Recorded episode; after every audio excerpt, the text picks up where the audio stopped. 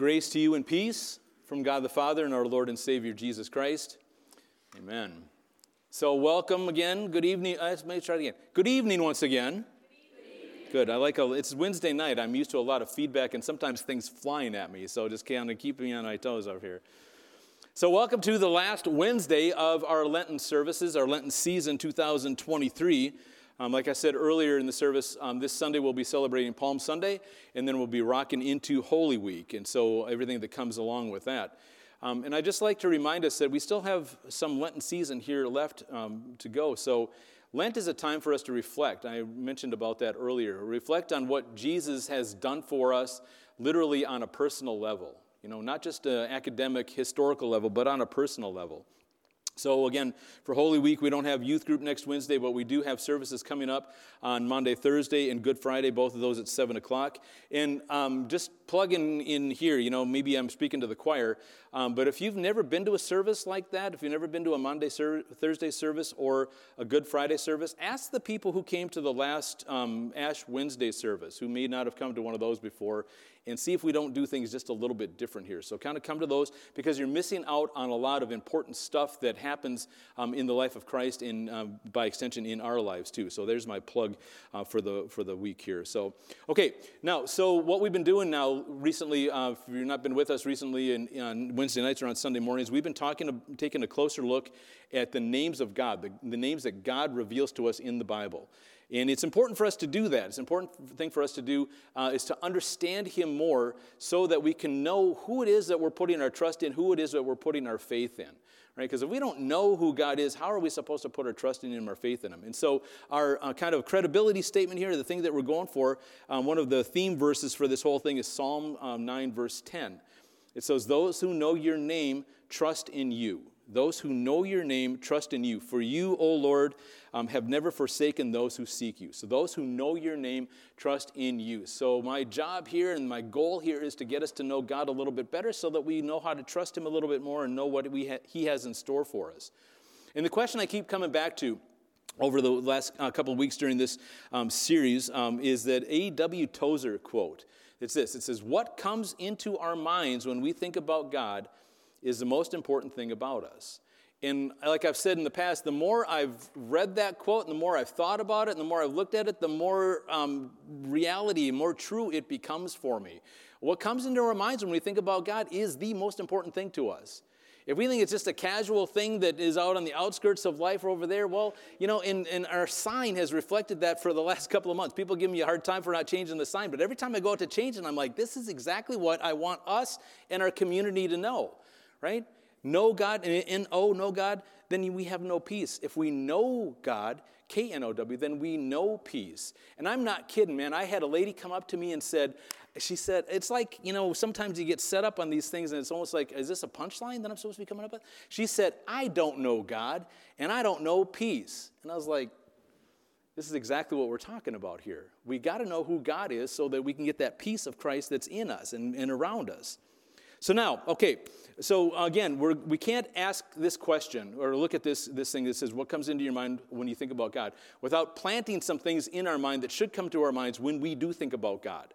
Um, in the first one, the first name of God we talked about was the, was the name that, um, that God revealed to Moses in that burning bush, right?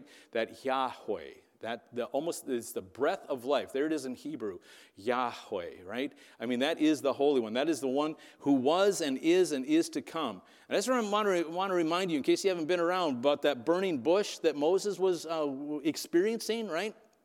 Moses is a shepherd, very important shepherd. He's got a lot of sheep that he's tending. He's, he's working his own way around, and it's kind of a long story, but he's got a schedule to keep. You can't keep sheep in one place too long because they overgraze and, and there's no water and everything, so you got to get to the next grazing spot, you got to get to the next water hole. So they're keeping a schedule. So he's out here keeping a schedule just like we do. You know, we got to be at soccer practice, we got to be at basketball practice, we got to be at all these other things, right? We're keeping a schedule. And then he notices something supernatural happening over here. This bush burning, but it's not being consumed by that fire, right? Moses took time out. He literally said these words I must turn aside. He said, I got to stop what I'm doing, turn aside, and go over and look at this bush. And I tell you again, and we should, hopefully you've read this by now to, to fact check me. But that's when God started talking to Moses. When he went over to the bush to investigate, that's when God started talking to him. So oftentimes in, you know, in our Sunday school, we think about that story that Moses is pumping along, you know, singing Sweet Home Alabama or something, and then and the bush calls his name, but that's not what happened. The bush did not call Moses. The bush, God started talking to, to Moses when he went over to investigate. So that's Yahweh, right? Moses said, Who am I supposed to tell these people that, that sent me? And God said, Tell them, I am sent you. The one that was always, the one that is presently, and the one that always will be. That's the name of God that we need to know here. So we started series with that name right there. So maybe that comes to your mind when you think about God. Is that what comes to your mind when you think about God? The one who always has been right? No beginning has always been here. The one that is here right now, active in our lives, and the one that will always be here with us. He is eternal, was, always is, right? Then we slid into learning how to read the Bible, how to understand God a little bit, and how God reveals, literally reveals himself to us so that we can know and we can trust him. That's why God uses those words in the Bible. That's why he gives us the Bible so we can know him better. Mine's all the way across the room. I feel uncomfortable all of a sudden. But here's what I want you to think about right? Um, everyone has, has three names, right? At least, right? We got a first name, we got a middle name, we got a last name. And we know when we're in trouble because mom middle names us, right? You don't want to hear that. Oh my goodness, what I do, right? That hasn't always been the case in human history. We haven't always had first, middle, last names in human history. Um, in fact, last names or surnames are, are kind of new, historically speaking. They're kind of new, sort of. Um, in fact, um, well, okay, so for example, in Roman times, you know, there were really no last names up until Roman times. And then a couple of the politicians got together and said, we got to start differentiating between these people. So they kind of gave last names according to the region that they were from, the region of the world they were going to come from. And that really didn't catch on in the rest of the world until you historian buffs, probably the 11th century in Europe didn't, we didn't have last names. We just had names, right? But then uh, Europe started using last names. But the way you got your last name wasn't an exact formula. It wasn't just like we have it now. You know, it's pretty well set up right now. There were four common ways that people got their last name, other than just choosing it for themselves or having somebody choose it for you. One common way was had to do with your occupation, right? That's where we get names like Baker. We get names like Taylor. We get names like Smith, right? Goldsmith, silversmith, blacksmith, right? So that's one, your, your, your occupation. Number two was your location. What, what area did you come from? That's where we get names like moor, right? That's, that means marsh, or, or hill, or wood, or woods is in Tiger Woods, right? That's where that last name came from. A third way to do it was uh, about your characteristics, who you were and how you acted. That's why where we get names like uh, Blunt, Mel Blunt, you know, did all the uh, backups for the Looney Tunes, so it's kind of ironic there. He's not really blunt, he talks a lot. Fox, that's another one. Okay, and then your baptismal name. That's kind of more what we're used to. And that's developed into today, what we use today, but it didn't start that way exactly. Basically, right now, it's that you get your parents' last name, your dad's last name, but that wasn't always the case um, at different times in different situations, it got kind of complex. Um, your last name might come from your father's first name, like mine originally did, Olson, right? Um, that's a son of Oli. But I got a couple of maybe great uncles on one side or the other that has the name Oli, so we've had the name Olson for a long time. Um, you, can, um, you can look at other names like Johnson, Peterson. Um, if you're um, Irish, Fitzpatrick means Patrick's son. Uh, Hernandez, if you're, you know, uh, et cetera, things like that. But okay, now there are also situations where you might use your mom's last name. So you got a house full of people uh, with different last names by design. That's how it was designed, and that's how it was going to go. So um, that's kind of Europe. Now, um, in uh, the East, like in Japan, in Korea, last names are, are only common like in the 1900s. That's when names, last names really started to come into practice, which is kind of ironic because they almost always go by their last name now and then their first name, so it's a little weird. And their names weren't come up like that. They either chose their last name or, um, or Magid, you just make it up out of, out of thin air, right? So they chose their last name or they had a priest kind of appoint a name for them. So the priest would give them their last name. Okay, now, why do I tell you that history lesson? Um, because that's how God kind of introduces himself to us in that way, using names like that. And first of all, let's get this out of the way. Um, Jesus doesn't have a last name, right? It's not, Christ is not Jesus' last name, it's a title.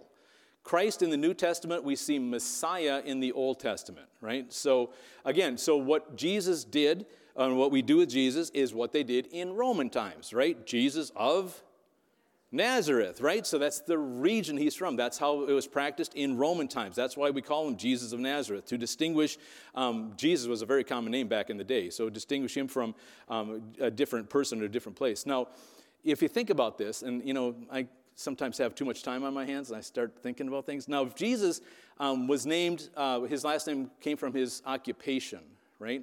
That may be kind of a dangerous thing, especially those of you who were around in the 70s, because Jesus was a carpenter, right?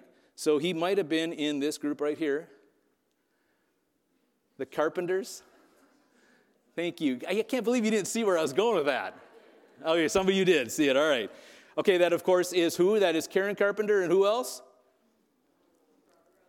Richard Carpenter. I had to look it up. I don't know. all right, those they made a lot of money on the songs that they were singing, all right? I don't know if I gained or lost respect for people who knew who that was. All right. Again, so what's my point in all this? And these guys are over here. Could you please get to your point right now?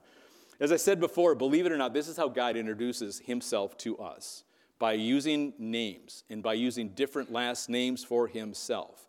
So, um, we talked a couple weeks ago about how God introduces himself to us, to mankind.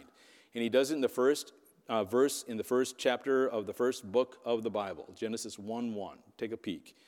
In the beginning, God created the heavens and the earth, right? Is there anybody who doesn't know this one, right? This is almost maybe more common than John 3:16, right? In the beginning, God, right?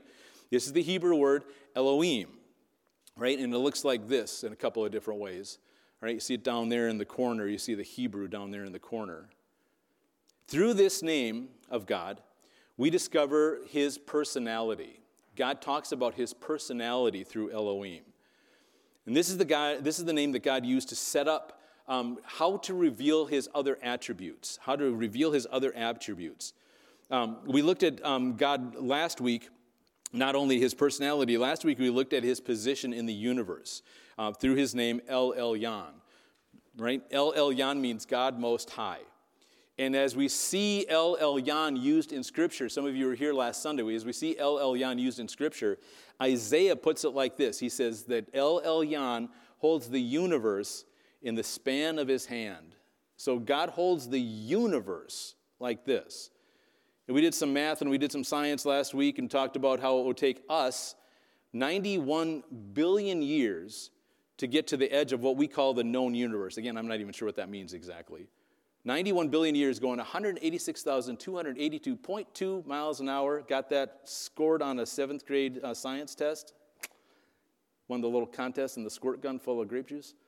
Nobody's with me on this one? All right. So, 91 billion years it takes to get to the side of the universe. And like I said, if El Elyon, if we did that, went 91 billion years at the speed of light, El Elyon would be standing there to greet us. And if we could somehow send somebody else to the other side of the universe, El Elyon would be standing there to greet us. That's who he is. He holds the world, he holds, excuse me, the universe in the, in the span of his hand.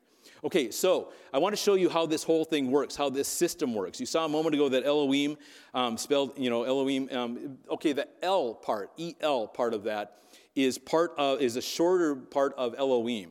So we use that L like we did. Could you pop El Elyon back up there again, Jared? So we see El Elyon. So that the L part is God, and the Elyon means Most High. So when we see words like that, when we see God Most High, we know that we're talking about El Elyon here. And we see other words too, and other ways that God uh, reveals that to us. So, all right, so the L's come up a lot more often than you think in the Bible right? They're hyphen, not hyphenated for us, but we're going to play a little game here and look at them. So, um, trivia contest, trivia here, um, and I don't have any Saruji bars, but I'll get some for you later if you guys this, get this right. There are two angels that are named in the Bible. Can you name either one of them? Gabriel. Gabriel what? Gabriel. Check it out. Gabriel means God is my strength. Gabriel. Who's the other one? The archangel, Michael the archangel. Mike L, right? Means who is like God. Not a question, a statement. Who is like God. So it comes up, L comes up a lot more than, again, we would think and we, that we would recognize. But that's part of why we do this, so that when we read the Bible, we start to recognize these things that we talk about and we get shown to us here. Like, for example, Israel, right? Do you ever think about that? Israel, right? That Israel means God prevails, or God is victorious, we could say. Okay, so those are the suffix, right? So if we flip it around and talk about the prefix instead of the suffix, we talked about this last week. Elijah, right? El Ijah right? Means God is my Yahweh. I mean, it's kind of amazing when you start looking at some of the stuff that's right in front of us that we just completely miss because we just don't understand the, the language like these people do. And then right after Elijah, the prophet, there was a man named Elisha. Elisha means God is my salvation, right? So again, when we see L coming up either as a prefix or a suffix, we should look into it a little bit more and see what it is that we're dealing with. Daniel, right? Samuel, right? Now, all these names, these are all names of people an example that we are claiming God's promises. So tonight we're going to look at how God explains to us that He is the God who sees, and what we call Him is El Roi. And yes, I did think about playing with the Jetsons here, but I thought, no, I'm not going to do that. El Roi, the God who sees me. Right? Because when we think about how huge God is, right? Holding the universe that we can't even wrap our minds around. I mean, how big the universe is, let alone how big our solar system is. We have no concept of how big this is. You know, we think going to Shawano is a long ways away. We think going to, you know, Minnesota is a long way. God starts talking about the universe in the span of his hand like this. Again, our little pea brains cannot wrap our minds around this. So now where this description of God shows up, El Roi shows up is a very unlikely, pl- uh, unlikely place. It's in Genesis chapter 16 is where we first see it. Um, there's a man named Abraham. You guys all know Abraham, right? Father Abraham, many sons, many, and his wife Sarah. Now they've been promised a son. Let's leave that up there for a while, Jared. They've been promised a son. And God has made many promises to Abraham along the way here. Right? God has made many promises to Abraham. God took Abraham to the top of a hill and he showed him literally the promised land that Moses was going to lead his people over into. He showed Abraham this centuries before Moses even was thought of. Brought him to the top of the hill and said, All of this is going to belong to your descendants. It's going to be wonderful. It's going to, going to, have, it's going to belong to your, your, uh, your descendants uh, for eternity, forever. And Abraham said, That's cool. That sounds great. But here's the thing. He said, I don't, I don't have any descendants. He said, and I'm, I'm 75 years old, Abraham said. And he said, my wife has been celebrating her 29th birthday for 45 years now, if you see what I'm saying. Sarah's up there in age too. Sarah cannot have kids, not any kind of human way, right? God says to them literally, be patient, and I will handle the rest for you. Now, Sarah isn't patient. Sarah is impatient. Ever been impatient with God? Did her own thing, on her own time, not waiting for taking matters into her own hands. Well, that's what Sarah does, right? She's not getting pregnant. She's thinking, we need descendants. We must be the ones that need to help out God here because obviously he can't handle this. Again, it's not humanly possible for her, but she has this young maidservant, Egyptian maidservant. Her name is Hagar. And, and Sarah thinks, somewhat logically, she wasn't thinking straight, but she's thinking, well, maybe if Hagar, my servant, has a baby from my husband, well, maybe then that's the descendants that were going to be there. That'll really be mine. And, you know, I'll, that's just one of those moments where desperate times call for desperate measures kind of thing. So that's a plan. And somehow they've convinced themselves that, that God needs their help and this plan is going to actually work. I see personally zero flaws with this plan. I see a lot of flaws with this plan. So Abraham sleeps with, sleeps with his wife's servant. She becomes pregnant. And immediately they see the flaw in the plan. Now, Hagar in her defense, because sometimes she gets a bad rap, but she hasn't done anything wrong at this point, right? She's just obeying because she's a servant. She's been told to do this. She does this, right? But she starts to celebrate, once she realizes she's pregnant, she starts to celebrate the fact she's pregnant. And she starts to celebrate it basically in Sarah's face. Very disrespectfully is what the Bible says. So Sarah complains to Abraham. Guys, Sarah blames Abraham for the whole thing. She, he's like, whoa, wait a second. You know, I just tried to do your plan here, right? And so she's blaming him for this whole mess. Abraham says, she's your servant. Do with her what you will. Okay, that's where the story picks up here. So Sarah treats Hagar, following the story here, Sarah treats Hagar so poorly that Hagar leaves. She's pregnant and she just leaves. She goes out into the wilderness. She thinks, I'm just going to try to survive out here by myself, which is almost impossible to do. But she said, anything's better than what I'm going through here. Right? So she goes out into the wilderness.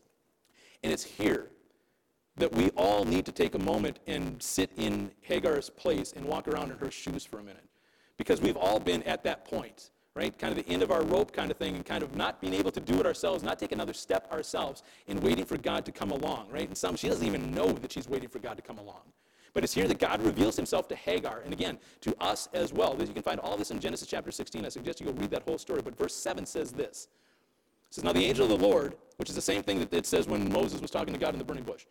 Angel of the Lord found her, Hagar, by a spring of water in the wilderness, by the spring on the way to Shur. And then God gives Hagar a command. Remember we talked about commands and promises? God gives Hagar a command, and right behind it a promise. The command is this He says, Go back to your boss, basically. Go back to Sarah. Go back to your master and do what she says. Even in Hagar was like, I just got out of that mess. I really don't want to go back into it. And God says, No, go back into that mess, and I'm going to take care of things. And God promises her, He says, I'm going to multiply your descendants greatly, is what He says. And if that's not crazy enough, look at verse 11. He says, You're going to have a son, and his name will be Ishmael, what? Oh, right? Ishmael, because the Lord has heard your cry of, of distress. Ishmael means that God, ha- the God who hears. Right? So in this one little synopsis in Genesis, we get all these descriptions from God. He is the God who hears us. He's the God who sees us. Ishmael. Now, I guess I should have done that as a quiz. Based on everything you've understood and that you could, probably could have figured that out, right? My God will hear my cry. God hears our cry of distress, right? That's a promise. God hears our cry of distress right? And we go for God's commands and God's promises. So when we call to God, like Jeremiah 33, 3, call to me and I will answer you, right? Is that a command, right? Call to me is a command. And I will answer you is a promise and tell you, he goes on to tell about the promise. I'll tell you amazing things that you have no idea what I'm going to tell you about. And God tells us who we should call to, what we should do.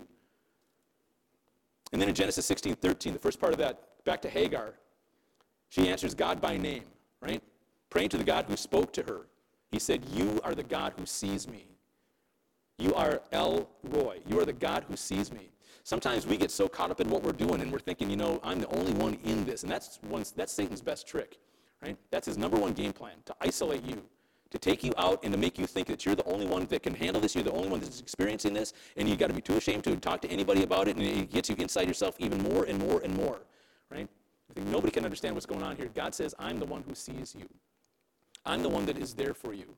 I am the one that created you. I'm the one that has always been, eh, I'm here now and I will always be. I'm the one that can hold the universe in the span of my hands. You think you got a problem that's bigger than God who holds the universe like this? You better think again.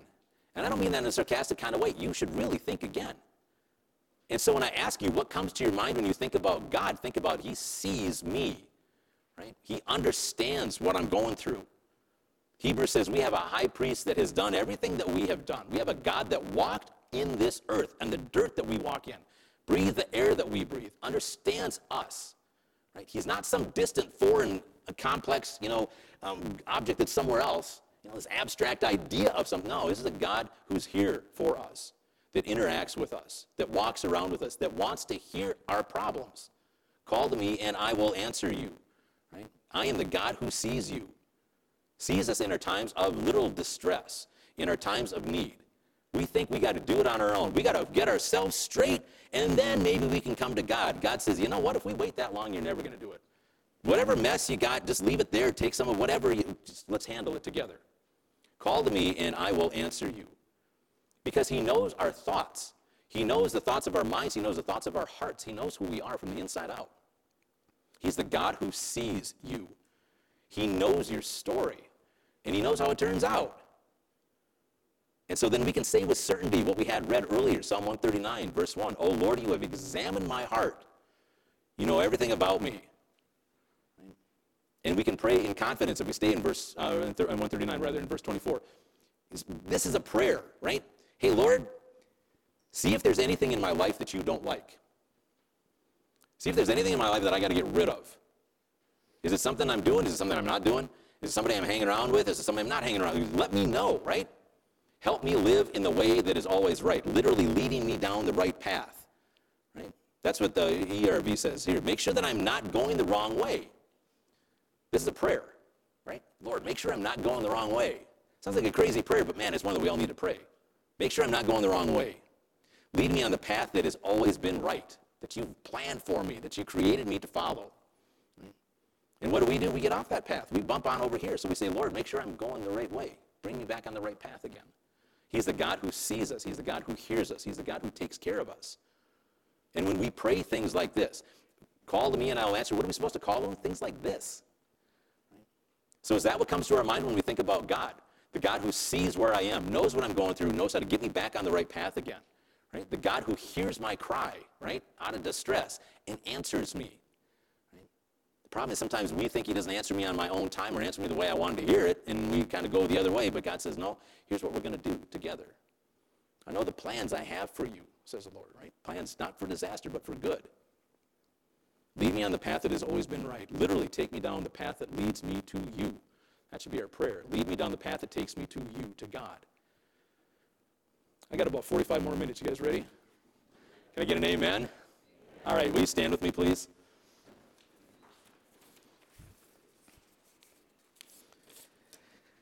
Let's pray. So, Lord, again,